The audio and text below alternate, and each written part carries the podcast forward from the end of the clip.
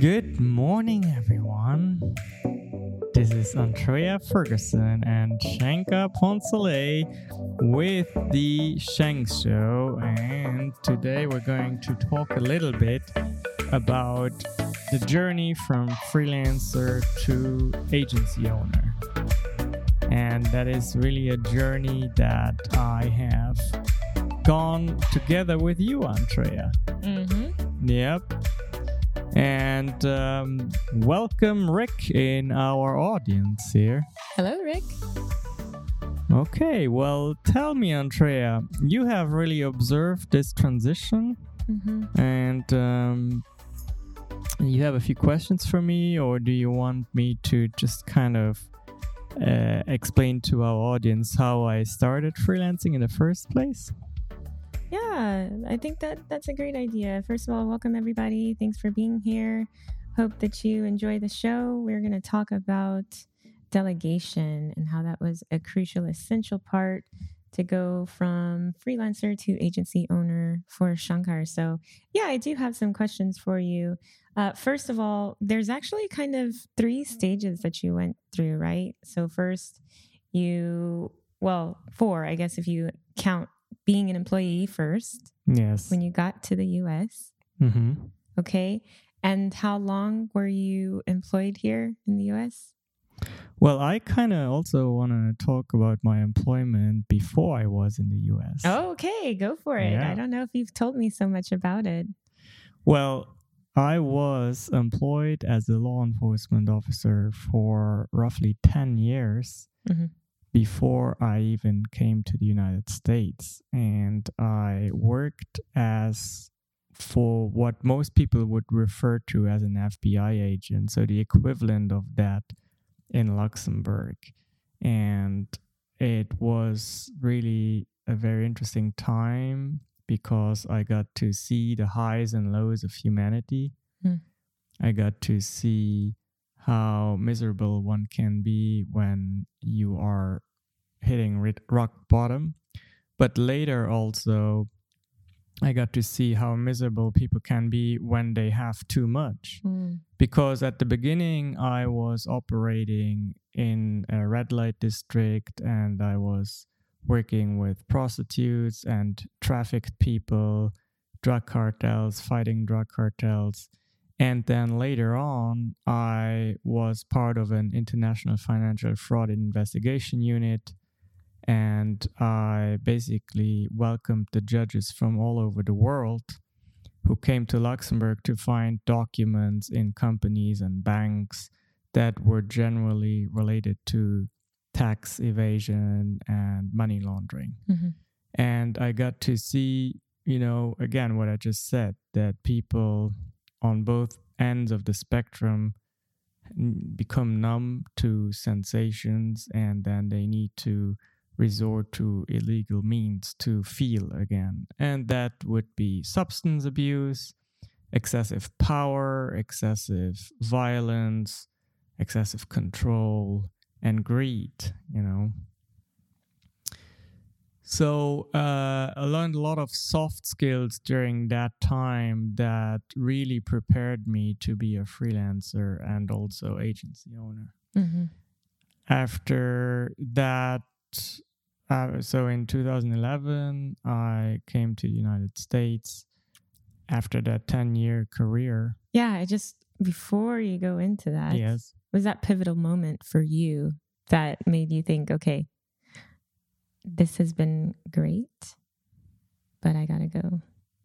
well i mean it's really been part of my american dream i was born somehow with a deep desire in my heart to live in the united states and i just had to wait for the right moment in life because if you want to do it the Mm. right way you have to have what is called a green card which is basically a, a permit to live and work here legally Mhm. and there are several ways to get it and the way i got it was through a lottery that i won in 2010 and then you have to go through a long process and i i got i finally was ready to leave the country in 2011 Okay. So you had a career where you saw the highs and lows, the ups and downs, uh, basically the perils of society, the good, the bad, the ugly. Yep. But during that whole time, you knew that that was not like your forever career. Like you didn't go into it like, I'm going to be in law enforcement until I retire and then do something different. Um, at the beginning of my law enforcement career, I think there was certainly a, a phase where I saw myself retiring as a law enforcement officer. I also, even though I harbored the, the American dream in my heart, I couldn't know for sure if it was ever going to happen. Mm, so right. I definitely wa- had set my mind on making everything humanly possible to give myself the chance for it to happen. But I couldn't be for sure. Mhm. Uh, I quickly saw, I, I want to say after two years or so, I saw that I had uh, a thirst to use my mental capacities, my intellectual capacities, to go further than what the profession of a law enforcement officer would allow me to do. So, what I started doing at that point, because I didn't really have an outlet, because whenever you work in rigid governmental structures, you can't always utilize your mental and intellectual capacities to the fullest extent. So, what I started doing is I started long distance studies with a university in the UK called Open University. And I started studying mathematics. Yeah. Yeah. Okay. so hold on. Rewind. We're going to go back. So at the moment that you decided, you know, I think I'm going to do just a little bit more, Mm-hmm. you go personally and seek out an opportunity to learn. And of all of the subjects that exist, Mm-hmm. you choose math. Yeah. Why? Well, that is a very good question. And the answer is that during my high school years, I was, you know, the highest, most complicated track was a, a mathematic, math, mathematical track. And I was on that track, and then I had a test that didn't work out so well. Um, it would have been the equivalent of a, of a C minus, I believe, in the United Okay. States. So I was used to always, you know, being an A student, and I reacted very foolishly. I had a huge ego, so I switched to a track that was focused more on languages and economics and social sciences, which is considered a less difficult track, right? So I went through that track and graduated from high school relatively easily because it was easier for me. Uh, but I had always regretted that I had um, given up so fast, and just because my my ego was hurt, and that's the reason why I said, "Well, I'm gonna show you, Shankar. Now I'm gonna study mathematics at a university level." Even though everybody told me if you don't do that track in high school, you can't do that at university. Right. So you you are really something else because I remember several years ago you saying that, you know, because I'm not a competitive person, but I like playing games and I like to play games you generally have someone you're competing against. Mm-hmm. So by nature you become a competitor. But you're not really that person. You're not a fan of games, you're not really a fan of competition. You told me unless it's against myself. Absolutely. And so in this moment, you proved to yourself that you Mhm. could, in fact, challenge yourself and win at your own game.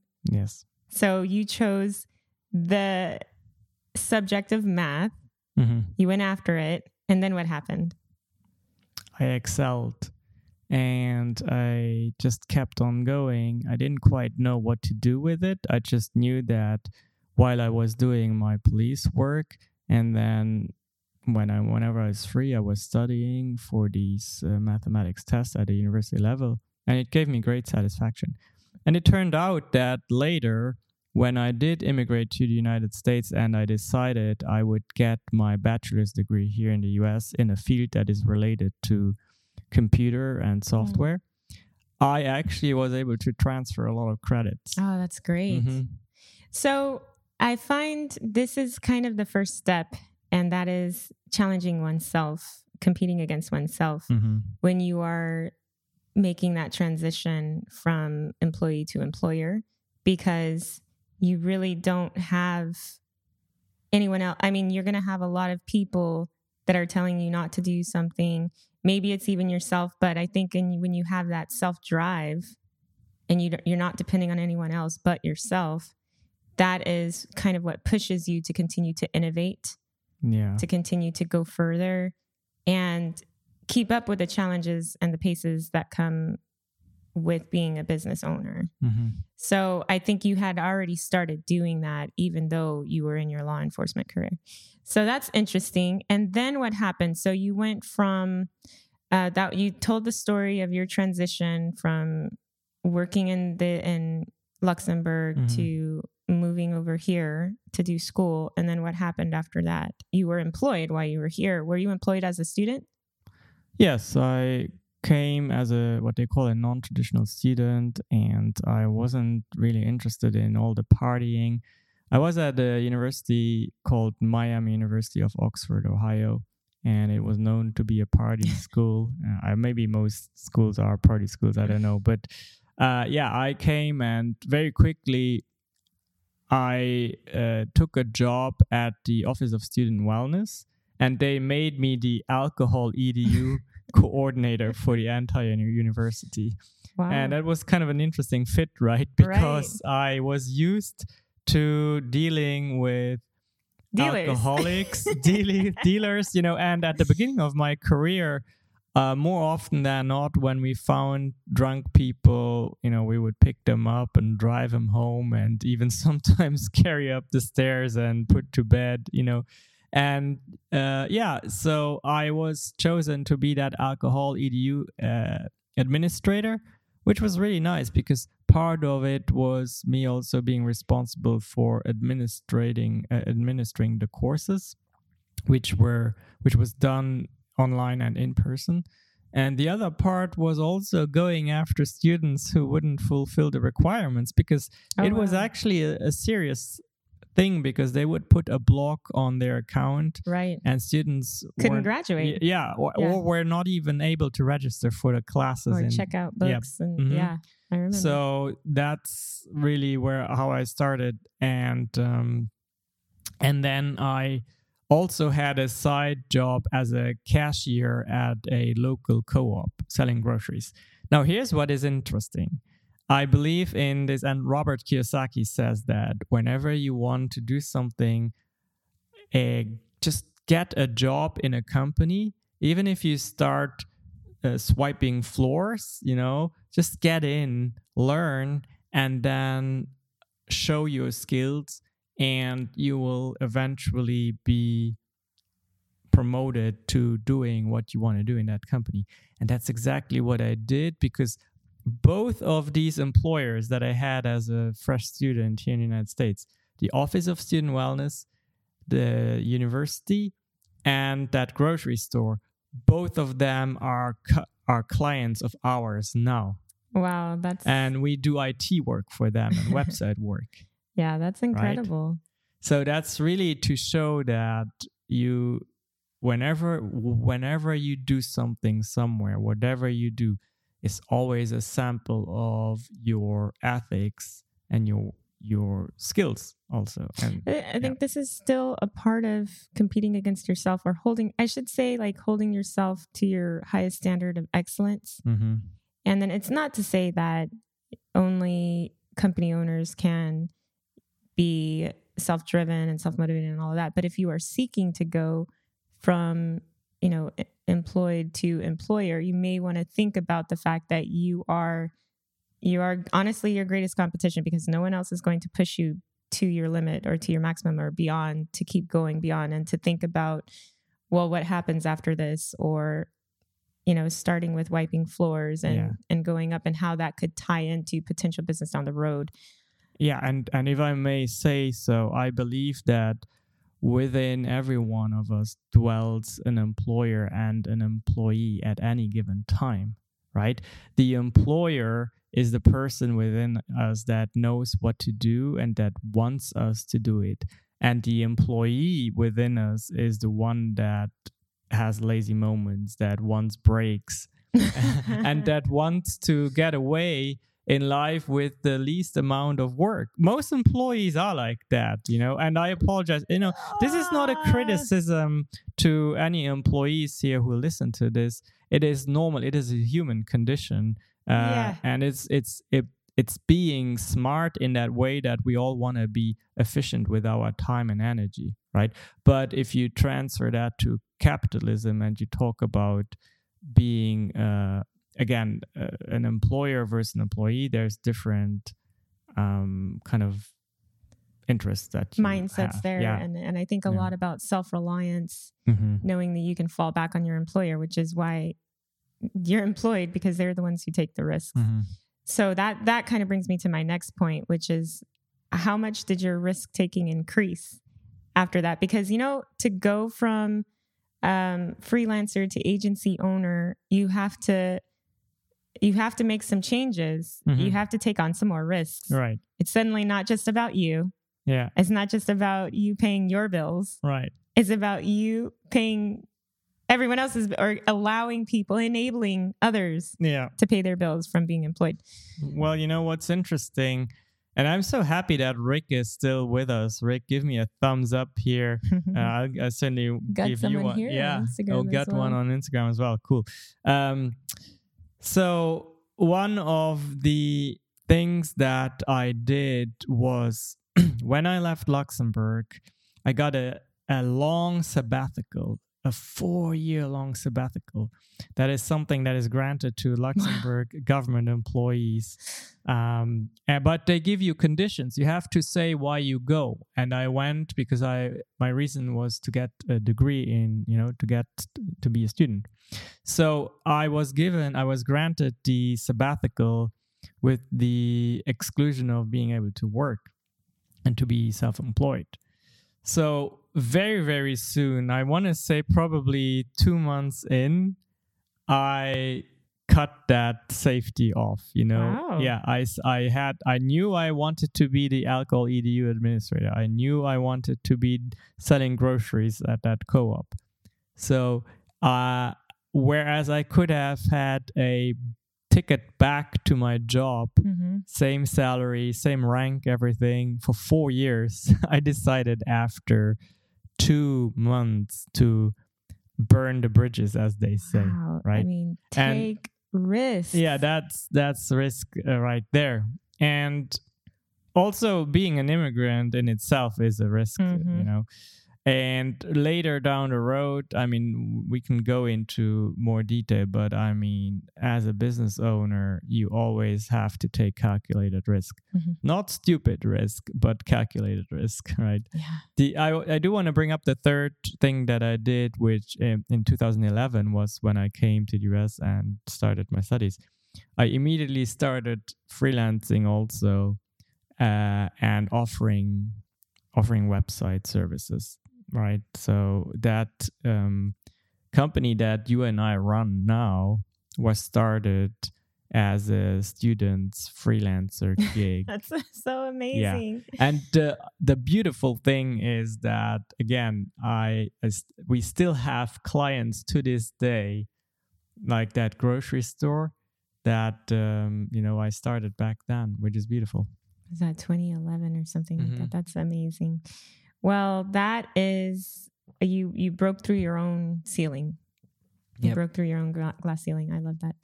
So we we've talked about you coming from Luxembourg as an employed government worker mm-hmm. to moving to the U.S. as a student mm-hmm. who then cut the ties during his sabbatical. Yeah. No age sabbatical, and then going to oh no, no, no sabbatical. no sabbatical Sabbatical. Okay. sabbatical, All right. and then Antréa thinks she knows English. you know. there's very few moments when I get to do this, so you gotta you know, every moment you get. And then from that, where did you go? So from the Moon Co-op and The Office No. of Student Wellness. Office of Student Mhm. Wellness, which you were given a really high honor at Miami University as well. For what was that about? You have a medal. Yeah, um, it was the President's Award, I believe. Yeah. Because honor. yeah, something because I actually what I did with with the AlcoholEdu program is I digitized it in many ways. I improved the the digitalization, Yeah. and for that I I got an award. Award. It's awesome. And you the funny thing about it is Shankar is not one to do things with the goal of getting awards or being seen. And I'm not just saying this to say it. I mean, he saw a need, right? He saw a need, He said Mhm. this is how can this not be digital? And then you just took it upon yourself to digitize it. Yeah, and I'm very driven by passion. You know, that's the beautiful thing about immigrating and starting from a clean slate is if you are bold enough, you can choose to only do things that you truly want to do. And that's I think also one of the ingredients for success in business ownership is this ability to wake up and you just cannot wait to get your hands on doing what it is that you have chosen to do to be also to be uh, compensated for Right. So, in other words, I mean, the creation of the iPod or the iPhone or any of these things, it was, it didn't, st- I mean, maybe it was about, okay, this will be lucrative, but it was really because of the, the drive, the want to create something in a completely innovative way, right? yeah and i do want to say that it is smart for anyone to look at what are my passions Mhm. and what makes money and then look for something where there's an intersection of both truly Absolutely. because if you only focus on passion well you can work a lot and not make a living Mhm. if you only focus on money you can earn a lot but not enjoy your life Mhm. or i can tell you that when you get into business it's always gonna get rough and you have to like put in a lot of hours and if there's no passion behind it money alone won't carry you through that phase you know So then let's let's transition. Speaking of that, Mhm. because obviously, as a freelancer, you are capped. So you broke through the the ceiling Mhm. in going from employee to employee, well, to self-employed. Yeah, then- I I did work uh, after graduation. I worked as a software developer for about a year, Mhm. and that was a very important uh, phase to not skip that. And I'm gonna briefly say why. Uh, first thing is you get role models in your chosen field. You also get to learn models that you can later adapt to give it your flavor, right? But I mean, I definitely have I that job was with Engage Partners out of Cincinnati, and you know to this day I look up to that company. I have a mentor in that company who always told me, "One day, Shankar, you will be a CEO," and I was like, "No, I want to be the coder in the trenches writing code." And he said, "No, you have too many skills to also deal with humans. You have too many skill, skills to understand what a project needs to be and how that translates into technology. So you will see, you will be forever pulled into leadership." And he was right. So after Mhm. one year, uh, we had to move to Chicago um, for professional reasons, and I had to let go of that job Mhm. and I took the first job that I got in Chicago was a bad fit. After two weeks, I quit and I started freelancing at that point. Yeah. So risk after risk after risk, slight wee bit of denial. but I think that's because Where's the love- denial part? Well, the denial is that you would ever be a CEO.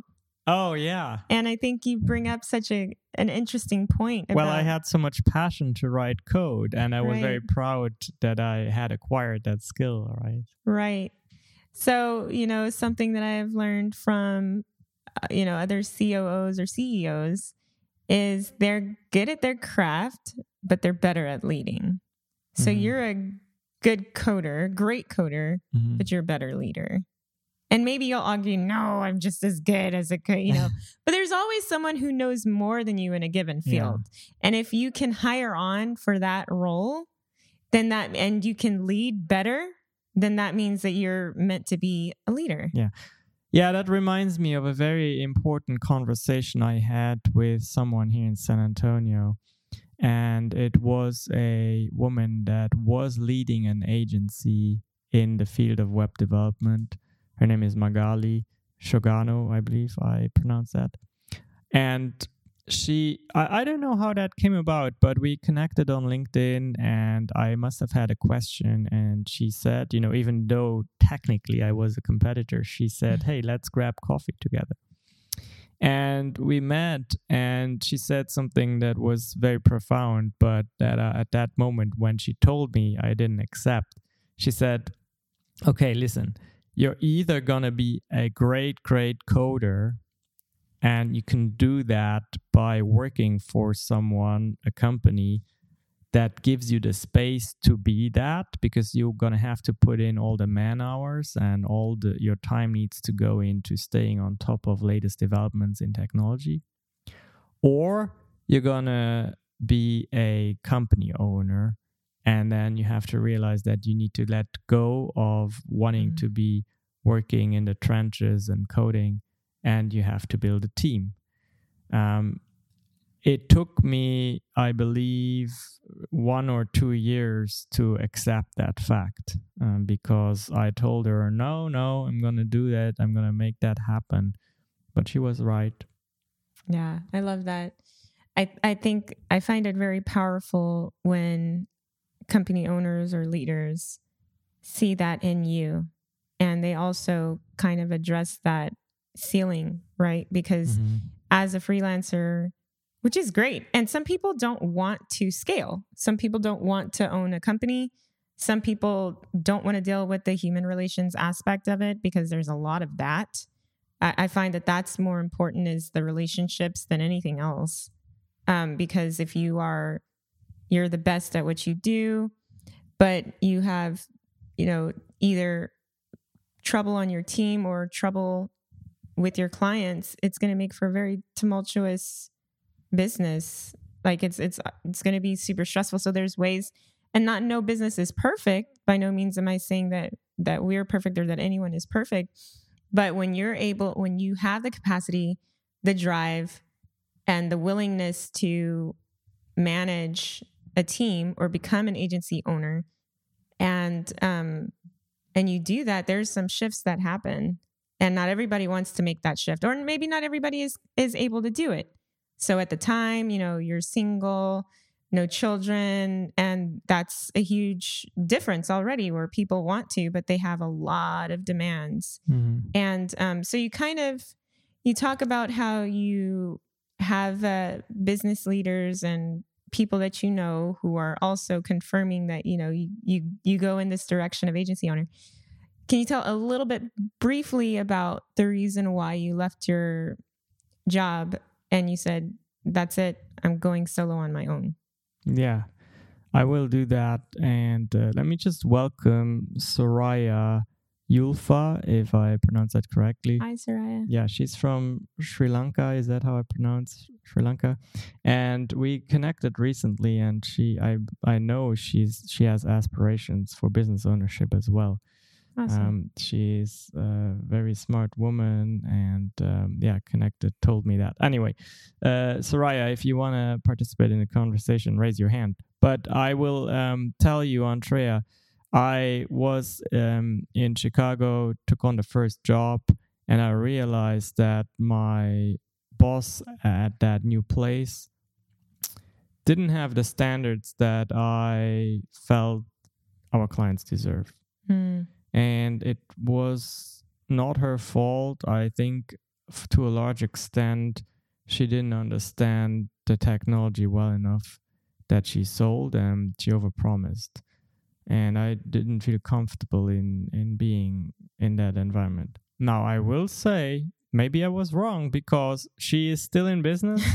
it looks like she leads a very successful business too. Mm-hmm. So, you know, but at that point, for me, that was like, okay, I have to do it the right way. I have to deliver work that is worthy of being associated to my name. and I'm gonna start freelancing. So, what was the point at which you decided, okay, I'm freelancing, I'm doing my own thing on my own terms, providing the value that I want for my customers that I feel that they deserve, and now either I'm getting too much on my plate or I want to scale, I want to grow this thing. What was that pivotal moment for you where you decided to switch from freelancer to agency owner? Well, that was really um I I want to say someone who is on the talk here with me.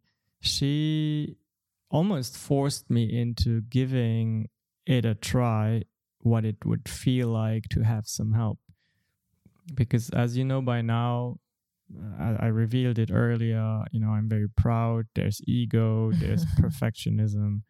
And i was here doing my thing writing blog posts and you came along came into my life and you said i think i can help you with that. And i was like mm, no this is very advanced medical content. I don't think so and so on and so forth.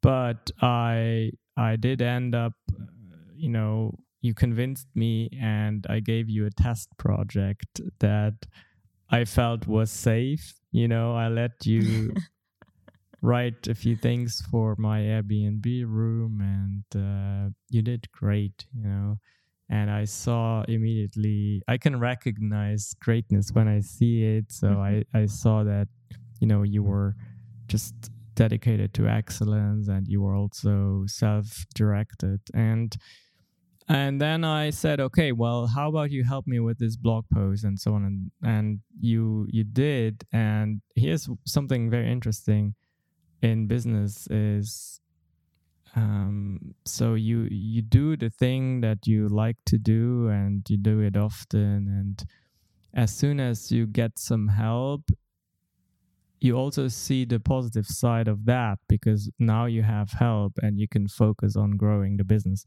mm-hmm. you know this is the the very old saying you have to work on your business not in your business but you cannot work on your business if you know you're always working in your business yeah. so so having someone that helps you uh, enables you to start building a business yep yeah that's very interesting because there's a lot of a lot of suggestions to when you're delegating, you look at the things that you love and are great at, that you're like, that you like and you're good at, that you don't like, that you're not good at, and that you don't like, but you're good at.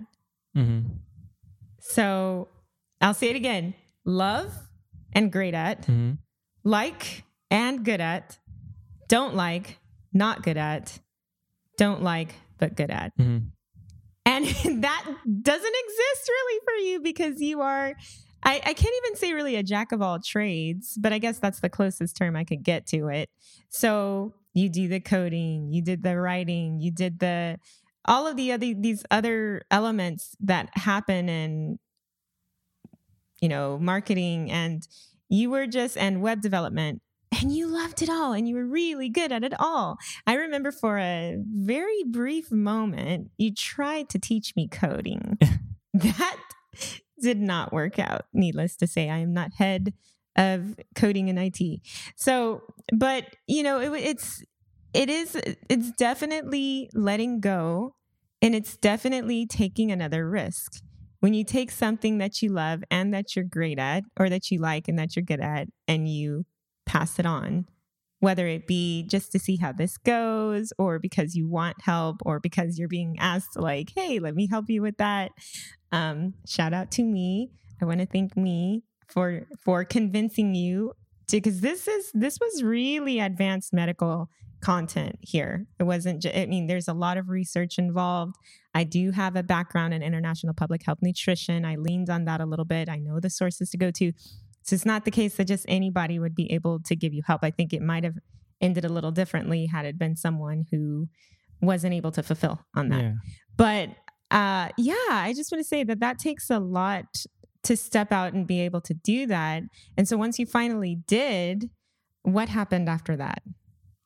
Well, um, before I answer that, I want to briefly point the attention of our audience to a website we have shankx.club, S H A N K X dot club, which is really a repository of all the learnings and teachings that I gained from all of that time. It is uh, $27 a month, but for our live listeners, they can use the coupon code LIVE and then it drops to $7 per month for life. Mm. Anyway, um, the. Uh, now you have to repeat your question. so delegating, you're you you take things you love and you're great at, mm-hmm. like good at, don't like not good at, Mhm. which g- there is generally a correlation. Like your strengths and your passions and all of these things, you totally play to the strengths because they're things that you do all the time. You do them all the time because you love them. Mhm. generally speaking.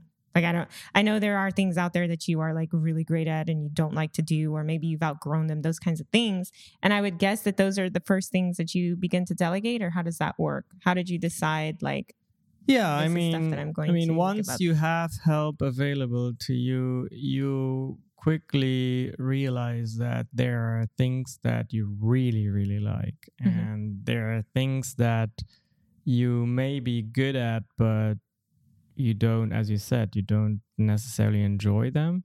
So th- those are the first things that you naturally delegate, like, um, and like and- switching choose, choosing between coding and blogging for example, you obviously give up the blogging. Right, Yeah. exactly. So I I actually am pretty decent at blog writing and I got a medical website to rank first for very complicated keywords.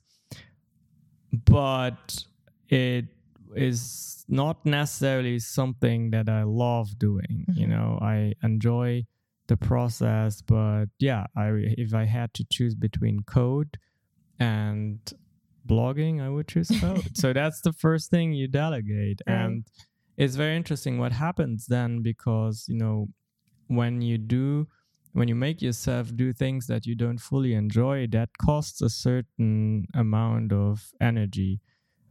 It's a internal struggle, even if it is minute. And once you don't have to struggle to kind of fight that internal battle anymore, you can use that energy to grow in other ways and grow your company. I love that. So uh, we we recently talked about how I'm going from using the terminology time to life force because Mhm. it's a resource that's so much more than just minutes on a clock. It is truly your life force. And I think you're describing that right there. When you take minutes and hours and days or whatever to do something that you like or are good at, but not love or great at, or you can delegate it, de- delegate it and choose not to, you're you're giving a little bit of your resource away, this part of your life. And I mm. think to grow, you have to feel really comfortable with maybe it's not going to come out exactly the same way I would do it, which doesn't even mean that it would be poorer in quality. It just doesn't come out the same. Mhm. And of course, you got rid of a little bit of that perfectionism as well. Um, but you, and that's not to say it's not still held to a high standard, but you just decided, I'm going to give this part away. I'm going to give this, and slowly Yeah. but surely it became more and more, right?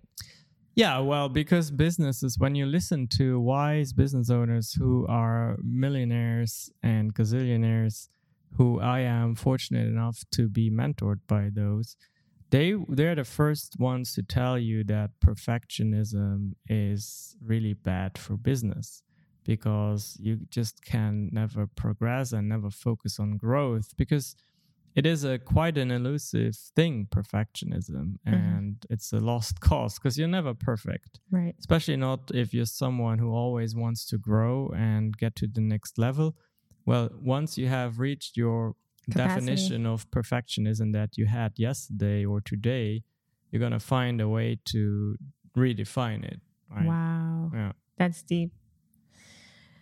Definitely a ter- certain personality type for that. So yeah, I think what is key is is determining well this is what I'm going to give away and it gives me frees me up and gives me more time. You're essentially determining your capacity. mm-hmm. And then from that um, but that requires that you know what you do. So you have to sit down, take time to figure that out, think about all the tasks that can be given away. At what point did you decide, okay, now I have Antréa here, who's an awesome, lovely, amazing medical content specialist. I'm going to split myself a little bit more. Well, no, the opposite of that. I'm going to get myself back mm. and I'm going to bring on IT. I think it had a lot to do with listening to other business owners and uh, being influenced by mentors who told me or who made me understand that you're not you don't really have a business hmm. if if it's just you and everything relies on you because if something happens to you and you know you can't fulfill your work anymore well then then that's the end right mm-hmm. and at that point where i onboarded Edward, our our second. Shout out member. to Edward Delgado. Oh yeah, he's awesome. I had uh, already g- gained a few very important clients here. I had I did work for a rehab facility. I did work for a medical clinic, and I was very much aware that making their websites and their computers work was bigger than just you know me getting paid for work mm-hmm. it actually meant literally lives depended on it because wow. and also um, sobriety people's entire existence but also the employees that are working for my clients rely on the websites being up rely on computers running and I really didn't want to be in that situation ever where uh, something happened to me or I got busy otherwise, and you know I would have to abandon these clients. Um, so that was really one of the reasons why, on top of of course starting to understand that you can really only grow as a business person if you set yourself up with a successful team. But those two things were driving me towards uh, opening, so, growing the team. And uh, of course, after you had opened my my eyes to even being receptive to that. Okay, so this is news to me because I, you know, did not look at this from a standpoint of you wanted to be comfortable.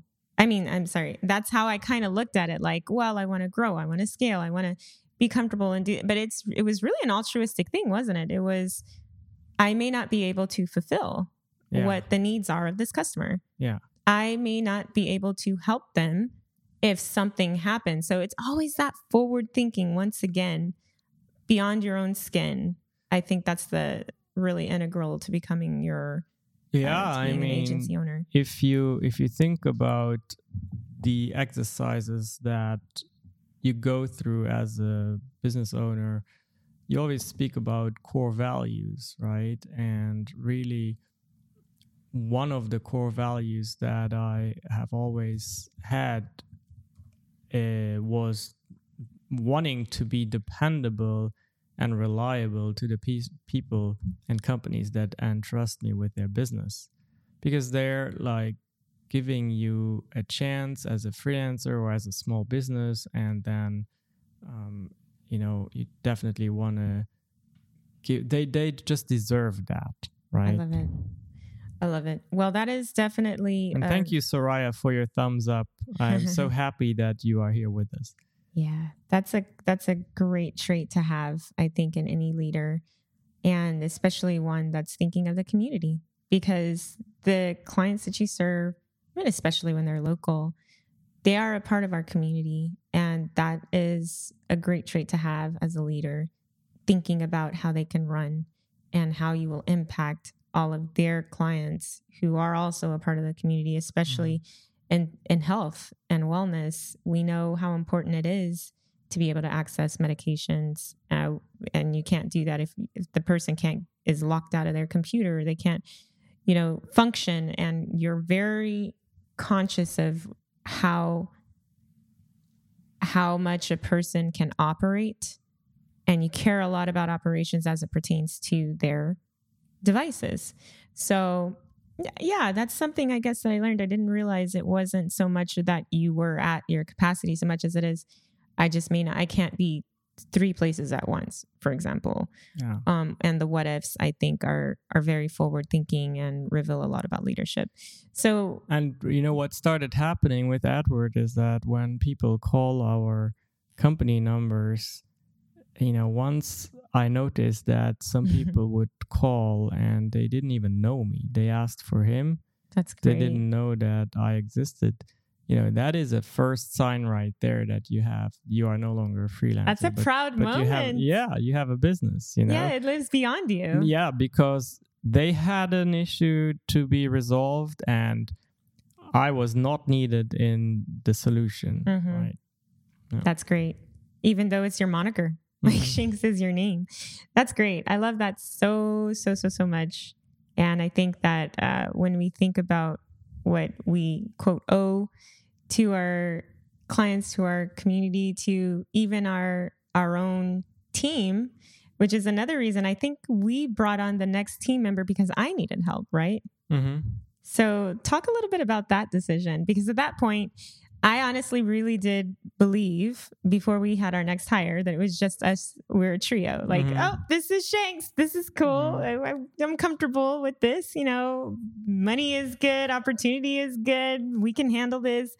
But, you know, for you, it was always beyond just the the financial bit of it as you just revealed it was about being able to take care of the clients Mhm. and part of being able to take care of the clients is being able to take care of your team right so Yeah. talk a little bit about that Well, you know, if you think about it, what happened to me, someone who needs to work on the bu- business versus in, that also happens to your team.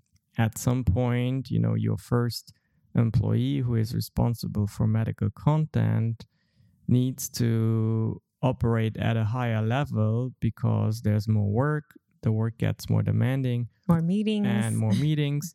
And you got to give that person the space to operate at that higher level. However, that doesn't mean that the nitty gritty and the work in the trenches has gone away.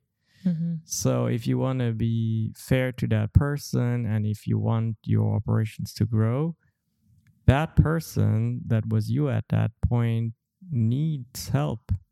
So, it's just this natural progression of growth and of growing a company if you are part of the capitalist western system you know and and you believe that being in business means growth then that's just part of it. Yeah another risk. And i know we have to wrap up at some point here but i just that is so powerful. And i love the line that you mentioned which is you don't have an agency if you don't have agents yeah Well, I thought, oh, we too, we too are your agents, so we're good. But you hired on again, and then again, and then Mhm. again, and that way was at that point that I realized, okay, we're. I'm gonna just strap on my parachute, as I always say, because it's scary. You know, like there's Mhm. such a an element of human relations that is really, really, really not on the forefront of one's mind. People, everybody's like, I want to work for myself, so they're a freelancer, and they call themselves uh, a company owner or i mean you you are a company owner but what is it that people say they usually say? And again it's like you're not an agency if you don't have agents but they refer to themselves as some title. And i remember calling you that and you're like oh no no i'm self-employed. So what was that difference? What is it that people don't really get or connect about um, being self-employed versus running a company there's a word that people use help me I don't know. In any case, the mm-hmm. oh, you're so honest. I love it. But anyway, the point is that you take more and more risk. You take on more, and then you start to really have human really like a lot of relationships start to form, start to build. Yeah, well, you know, a company has phases just like a human being. You know, you're a newborn, you're a toddler, you're a preschooler, high schooler, college student, young adult, adult, and so on and so forth. And a company has those phases too. And really, as you progress into, I would consider our company to be in young adulthood now. Mm-hmm. And as you kind of get into that phase, you have to start adulting, you know, Yeah. also as a company. And there are so many things that adulting consists of, like HR, like internal processes, like having systems everywhere, Mhm. right? And that gets to a point where it is utopic to believe that one person can handle all of that. You need to have help and you need to have people in your company that are better at whatever they do than you are. And that's a huge shift from the freelancer mindset and also the small business owner, by the way. And for someone like me who has that big ego and who is used to um, being pretty good at a lot of things, you have to get to a point where you are okay, I'm going to hire someone, find someone who is way more advanced in a in a certain field than I am. I love it. And I believe that that's where we are as a company still working on that, right? Because we haven't really done it yet. Well, we did it once, but that didn't work out. But um I mean, there's there's that's where we are at right now. I mean, we Yeah. have we have to hire experts and we have to put in systems in place. But then you're able to be a much better leader. And I, I Yeah. have been told so many times you owe it to yourself and you owe it to your company. Yeah. And I've also been told if you're the smartest person in the room, you're the you're in the wrong room. Exactly. But there are there are different fields of intelligence and there's different areas to be smart in and there's Yeah. different departments and you always want somebody who knows more than you or is more experienced or whatever. Yeah. And that doesn't mean that they want to run a business, that they know how to run a business or that they strive for that. Well, I, exactly. That goes back to what that lady Bagali told me. Remember, Mhm. she said, if you're going to be an expert in coding, you are not going to be a business owner. You are going to find a job where you have the environment to remain an expert, to put in the hours, and to have time to stay on top of things. And that's what I want to provide for our people. For those that want to do that, we have an incredible um, software developer who, to me, that sounds right up his alley. Like, I don't think that everyone should feel, especially in today's age, like they have to go into business for themselves. But I think that whatever you do, you do it in excellence and you always continue to push yourself. So, um, maybe the pushing in this case again is to just stay on top of what the best practices are in your field or the new and Mhm. changing things in your industry in your department Mhm. and you can be an asset to your entire company because you lend that knowledge and you bring in that excellence so i think that is um, i think that that explains it to me how and why you delegate how you went from freelancer to agency owner why you did it. I learned a little bit more about you. I personally love this style of conversation. Are you loving it? We're actually looking at one another right now. Y'all can't see us behind the screen that are listening audibly but it's great. I can see him smiling right now and um, we're just i love this. I yeah, think we should do it a I have no problem often. with it. Uh, it's great, and you brought out things that I didn't know were going to be brought out. Yeah. Well, we hope that you have enjoyed this episode. And if you have any comments, if you have any questions, if you have something that you heard and you, you know, like, yeah, can y'all expound upon that a little bit more? I want to hear more of Shankar's story. I'm sure we'll be telling a little bit more of it because we can't pack everything in one episode, but we plan to give you more, uh, a little bit of our backstory and how it revolves around the things that we're learning at this stage in our agency. So it definitely, if you have something that you want to hear more about, please let us know. And um, I don't know, have, do you have anything you want to say to the people? Yes, absolutely. I want to tell everyone thank you for their time, for having been with us. This was Antréa Ferguson and Shankar Poncelet.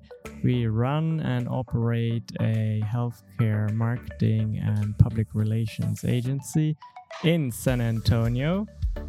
We are great at also teaching you how to be visible if you cannot afford us. Go to socialmediacontentmaster.com.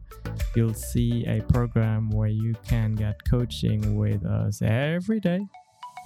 If that is a little bit too advanced, go to shankx.club. That's S H A N K X.club and use the coupon code LIVE, L I V E, so you can be part of our great community and learn. Learn how to build a business, learn how to build followers, and learn how to never give up and how to always strive after excellence.